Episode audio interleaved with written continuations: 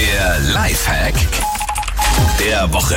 So, die nächsten Tage nicht ganz so sommerlich. Ich meine, morgen um die 20 Grad, Mittwoch soll es noch kühler werden. Eigentlich ist das aber das perfekte Grillwetter, zumindest aus meiner Sicht, weil schau mal, ich habe einen Südbalkon. Oh shit, Und ja. da, da, da grillt man sonst selber, wenn man bei über 30 Grad grillt. Du hast einen geilen Lifehack. Ja, man kann nämlich, wenn man zu Hause keinen Grillanzünder hat, einfach Chips dafür benutzen. Also wirklich, die Chips sind ja richtig schön fett, ne? Also wer das noch nicht wusste, so zur Info. Deswegen funktioniert das ganz gut. Aber ich muss ganz ehrlich sagen, ich bin vielleicht nicht der größte Fan von dem Lifehack, weil es ist einfach schade, ne? Mir würde das Herz bluten, wenn ich so Chips anzünde und da in diesen Grill stopfe. Ja, andererseits könnte es natürlich auch sehr interessant werden, je nachdem, welche Chips man nimmt, wie das Grillfleisch dann so schmeckt. Es gibt doch auch Currywurst-Chips und so. Stimmt, vielleicht ist es geil. Wenn, wenn das Rindersteak dann nach Currywurst schmeckt, Jawohl. weiß man. Jawohl.